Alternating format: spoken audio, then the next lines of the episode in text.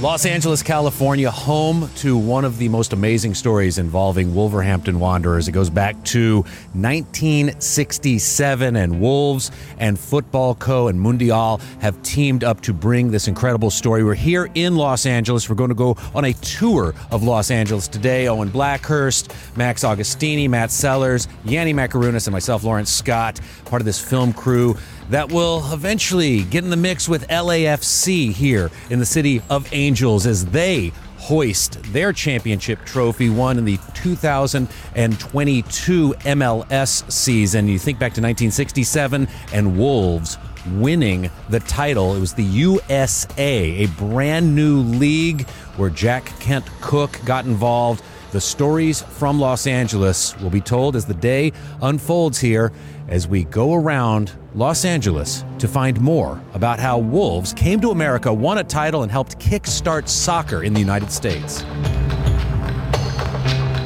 And our tour of Los Angeles begins here at the corner of Sunset Boulevard and right where the Whisky A Go Go is on the Sunset Strip in Los Angeles. And we start here because, you know, uh, about a year ago, I was in Wolverhampton and spoke with Phil Parkes, who was the goalkeeper for Wolves, and came to America with that team in 1967 that won the title. And Phil talked about being here in Los Angeles, but now we're making this film and we're part of things here. And Owen Blackhurst, the founder of Mundial, and he's with Football Co. They're making this film in coordination with Wolves here. And why this story? Why was this something that kind of grabbed y'all's attention? I think it's a story that, firstly, it hasn't been told and it hasn't been told properly, which is always important. But secondly, because it's such a good one, you've got the these guys. They've played a full season in in in England and the other teams in Scotland and Ireland and Brazil and wherever else. And there, some of these some of these kids had never left their homes before, right? And they were growing up in fairly industrial places. And yeah, they had good lives because they were professional footballers. But to be transported from 60s Wolverhampton to 60s LA must have been mind blowing. And then to be places like Sunset, where they'd have only heard about this on TV or seen it in the movies, and then to bump into Jimi Hendrix outside a club, it must have been. Now, stuff like that is commonplace, and you see celebrities all the time, and you might take a picture of these people. Then, it must have been like going to the moon. And, and that feeling of discovery for just fairly normal guys then, you know, the disparity between footballers and the, and the fans who watch them wasn't as big. I just think it's, there's so much there's so much good to tell, and it gave people such an amazing time in their lives, which also in some of the cases informed what they did for the rest of their career. So, it, like, yeah, it needs telling. It's um, it's a it's it's a time of football that no one really knows about. The MLS story has been has been told. The NASL story has been told. This story hasn't been told, which is both surprising and also maybe why it's such a good challenge because it's a difficult one to tell because you've really got to go through the cracks because not a lot of people remember it, right? And there's a and that's the challenge. So if we can do it justice and do their stories justice, then that's the reason for doing it. What's also cool too is this time in their lives. There was one player with the squad who was actually from North America, he's from Vancouver. He was spotted when Wolves had had a tour earlier uh, in North America, and he was uh, spotted by Stan Cullis. His name is Les Wilson, and and he was the only one who had ever been to North America. I mean, for Phil Parkes, Dave Wagstaffe, and the crew, these guys hadn't really been here, and I think back to when I was their age and being in kind of this area, like you're talking about, you didn't really expect to see a celebrity. I was just like in Tower Records thumbing through back then LPs actually in this section and, and CDs, that sort of thing. But Prince was in the aisle, and I was like, no, you're kidding me. You know, you, you can just be someplace in Los Angeles and come across greatness like that in, in many regards. But for these players at that time, just because they were by and large teenagers, it was truly transformative. And for sports in Los Angeles as well. Part of the conversations we've had here was with uh, Alan Rothenberg, who was uh, Jack Kent Cooke's lawyer, and he got a knock on his door and said, Hey, you're running the soccer team. We talked with him yesterday as this whole journey began in LA. What, what did you glean from what his views were from the beginning of this whole thing and why it mattered in helping soccer grow in America? I think first to speak to Alan Rothenberg, someone I tried to to get before unsuccessfully a few years ago because he was out of town when I was here. To speak to someone who has had such a, a dramatic impact on a game that didn't exist in the US until 67. To speak to someone who has been there for all the big tent poles in American soccer from from LA Aztecs to 1984 Olympics with the, and the success of the, the, the, the, soccer in that tournament. To then doing the you know to then being part of the 94 World Cup and the MLS and onto the 99 World Cup. To speak to someone like him is quite an honour and um, and I think you know his story deserves a bit of wider attention from a from more of a British audience because people won't really know. And I think what I learned is in that sort of classic American way it's very easy nowadays for people to say oh it was a bit Wild West. This was a bit Wild West they were like, right, we're going to start, we're going to start football, and um, we need the teams in, get them in. You know, these teams would have gone from not knowing about this to being in the country within about three or four weeks. Um, so what I, what I learned is, at first it was a business opportunity, and I'm, you know, we could romanticize and say these guys were huge soccer fans and they wanted. It wasn't. It was a business opportunity, but it was a business opportunity that sparked something that has become far more than that, and that was the thing I enjoyed most. And you could see that the 28-year-old Alan Rothenberg didn't care about football, soccer. The 83 year old Alan Rothenberg cares so deeply about the game that it's become his sport. You know, and he was a guy from Michigan. Anyway, he is a guy from Michigan who would have grown up on your traditional sports. He's now like a soccer evangelist. And to talk to someone like that and to see how the game has had a huge impact on his life just an just an incredible hour and a half in, in the company of someone who I'd love to talk to more. You know, brilliant. It was it, it was life affirming, really through your work, you tell the stories of the game, and please help others understand what that is. But you're also coming from a perspective of being a Wolverhampton native and it being in your blood in some ways, the family connections to seeing what the old gold have represented around the world and to see it here in America, that's got to be cool too. Yeah, the, the thought that Wolves came to, I mean, Wolverhampton in the 60s, it wasn't quite swinging London. You know, that was London was the epicenter of the world then, right? But it was, it wasn't also you know some backwater. But these guys would have been going from a place where pubs closed at two and didn't open again in the evening. You couldn't do anything on a Sunday. There was there was opportunity, but not but not a lot to come here. I just I wish there was more more footage existed of the guys just being themselves in in this place. Um, and it does mean a lot. It this it means a lot to be telling the Wolves story. I was you know I was born in Wolverhampton, born in New Cross Hospital. Um, my great great uncle won the FA Cup with Wolves in 06 07. He made 300 appearances for Wolves as well. Ted Collins, and he's up there if you look on Dave Instone's Wolves uh, Wolves Legends or Wolves Heroes, whatever it's called. Um, he's on there in like place 23, I think, 22 or 23. So just that, and I just think that yeah, there is something a bit childlike about this. You know, I've spent a lot of time at Molineux and in and around the city, and to be able to tell a wolf story that I didn't know about. My dad claims he sort of remembers it, but when I when I went and ran it through him with it, and he said, "God, can you can you imagine?" Because he he would have thought going to somewhere like LA. You know, he was a normal lad off a council estate in, in, in Wolverhampton, the Warstones, and um, the thought of being somewhere like this to watch a different game would have blown his mind. So I can only imagine what it did to the players. And I, yeah, it's it's great to be able to tell it. I already we're still half, you know we're halfway through the shoot. We've got more material to get. We've got more interviews to get. I'm very keen now to get and start making it and start putting it together because I think, like all good documentaries and all good long form storytelling or short form storytelling, these are human stories about people and about people who did something that changed their lives in a small or big way. And those are the best types of stories. And when you talk to the guys and you see the looks on their faces, now, now got to remember, it's nearly 60 years on and a lot of it they remember like it was yesterday, and and I think that tells you something about what this what this story is and why we want to tell it.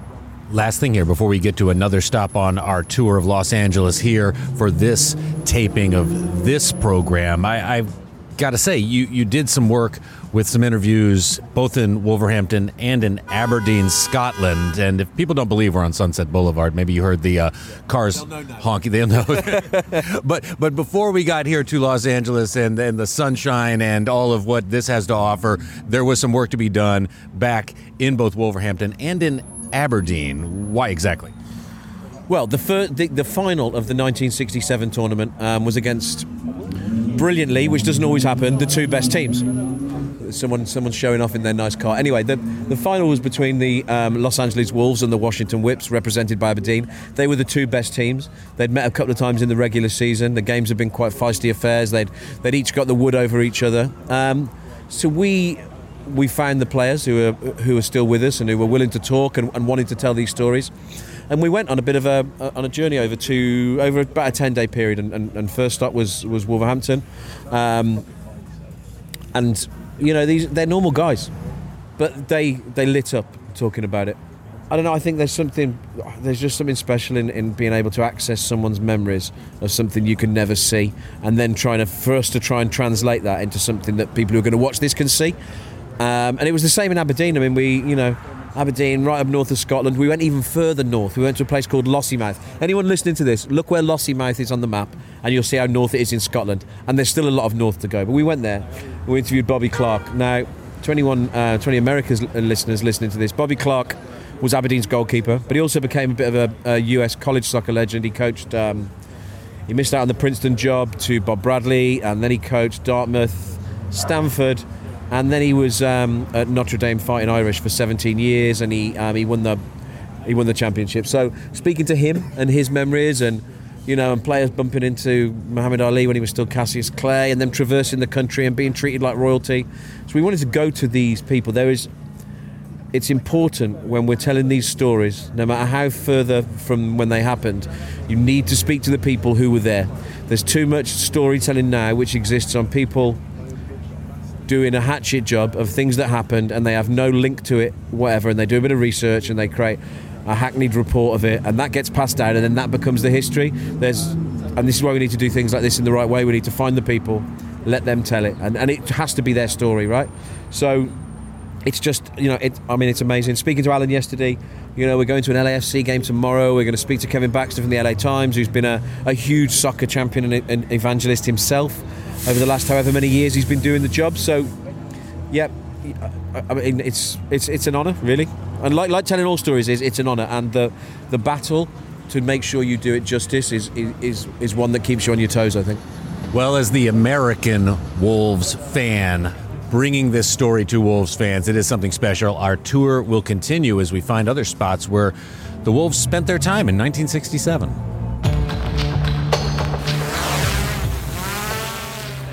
Griffith Observatory in Los Angeles looks out over to where you see the downtown area, and also it's just around the corner from the Hollywood sign. Matt Sellers is currently flying a drone for this production of the 1967 Wolves team and Football Co. and Mundial working with Wolves to tell this story of the Wolverhampton Wanderers who came here to Los Angeles and won the title in 1967. And when you think of what we're seeing here, even in this age, think back to 1967, Matt, and what a teenager would have seen about LA. What's taken you? Uh, I don't think the the size. I think the size and the the magic of the place. Everything's big here, isn't it? You know, and I think of Max Augustini, who is producer here with Football Co., who's helping manage all of what this is. And the aspect of it being a British soccer club that has this huge historical legacy coming to America and introducing fans to just soccer. When we think of all the films you've been working on and all the things you've done, why is this a unique story truly beyond just the cultural aspects that make this so completely interesting? I think it's um, the origination point of like a story because obviously not many people were around for a lot of other of like football leagues and the the start of it, but to actually be able to pinpoint a time that like that birthed like US football and to sort of find people that were there at its inception and talk about that point. And I think that's super interesting because you, you don't often get that really. Matt, were people thinking about 1967 and a soccer team that came to America? Was that, was that even a topic that people talked about when you were like, oh, I knew that story when you were told, hey, this is something you're heading to Los Angeles to do? No, I think this is why this story is so interesting because it started off as such a simple local story that, that, that only meant something to a few people. But now, as we tell this story, we're, us ourselves are realizing how big this story is, you know, how connected it is to the birth of soccer in the US, you know. And the cool thing will be when we see LAFC getting their championship rings. They won the MLS Cup title in 2022. And you think of that black and gold and the gold and black that was here in 1967 at the Coliseum, the LA Coliseum, where, of course, Olympics have taken place, and people know of the you know venue itself or just the role it's played in the larger sports world, but it's where uh, USC football has played. The Los Angeles Raiders, the first time they moved from Oakland, came and played at the LA Coliseum. That is where Wolves won the title, but right next door is this BMO field where LAFC plays. And kind of when you think of just what this means to folks in Los Angeles, from what you've sensed here, Max, when they look back to not just now having LA Galaxy and the stars that have played with LA Galaxy that folks know from Europe, but also now a successful LAFC team, this getting the whole thing started does kind of mean something to some people. Yeah, for sure. And I think, you know, LA is synonymous with so many like amazing sports teams. And now they've got another like championship winning team. Um, and to think that you know, a lot of that football side of it or soccer side of it is was born from the wool like LA Wolves. That's that's pretty cool, and you know they can that legacy's continued, and now I think it, it, it's to cap it with a, a, championship winning team this season. It's sort of like, and we're making this film at the same time. It sort of brings it round full circle to be like, okay, the LA, you know, the champions of the MLS was born out of the initial champions of 1967. It was pretty cool. All right, the drone has returned. Beautiful scenics of Griffith Observatory and the Los Angeles area are in store when you see the film, and you'll know the work of this man, Matt Sellers, this man, Max Augustini, and Owen Blackhurst. And our tour continues as we go to where the Wolves trained here in Los Angeles in 1967.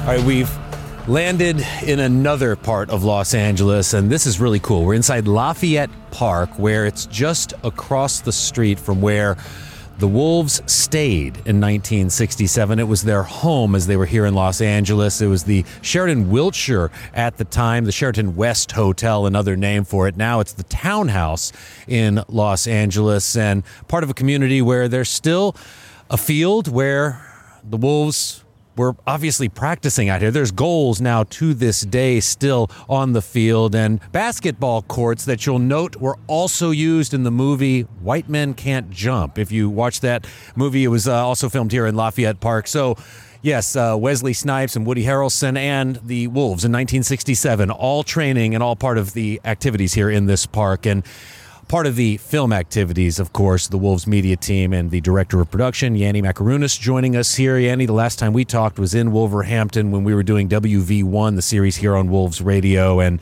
we talked about the role of the media team. And in this case, you're here in the United States helping make sure that this story is told and it's shared in a way that's not just reverent to the old gold and all of the cool history that's part of this, but also sharing something that pushes forward our ties to Wolves here in America. Yeah, exactly. It's a it's a, a, amazing story, but one that's not been told. I, I, think I heard Owen say that to you earlier today, but it's definitely true. There are Wolves fans, you know, avid Wolves fans, super fans that maybe don't remember this story and and, and don't know it happened. So that's what we're trying to do. We're trying to tell this story in an interesting way. Um, it's not easy because it was a long time ago and things have changed. Like as we're, here now, and this park has changed since uh, since 1967, but I think we're going to do a good job. I think Wolves fans will enjoy it. So you're a Wolverhampton native, and you're part of the fabric of the community, and know all of the history that has been around Compton and Molineux. And when you think of that the club was here in Los Angeles, and now that you're personally here and seeing just the expanse of this, it was interesting. In one of the interviews that we conducted yesterday, we heard the gentleman Alan Rothenberg, who was uh, part of the ownership group early on with uh, LA Wolves as the team went from this USA League into the NASL and then became basically the Aztecs of the NASL. And he was talking about how Los Angeles itself may have been half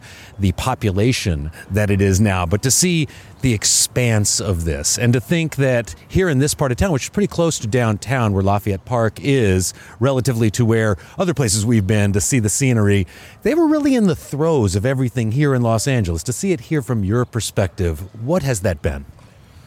I mean, yeah, it's been amazing. I, I, I can't really imagine because 2023 now we, we you know we travel the world and we get to see amazing places. I'm very lucky to be, you know, traveling with the with the Mundial guys uh, this week and, and seeing LA. It, it, it, you still stop yourself and and have to take it all in. But I imagine it was really really different for Phil Parkes, Terry Wharton, Gerry Taylor. The guy said it was almost like being on the moon, and uh, I could see that. I could see why that would be a massive change and something they'd never experienced before.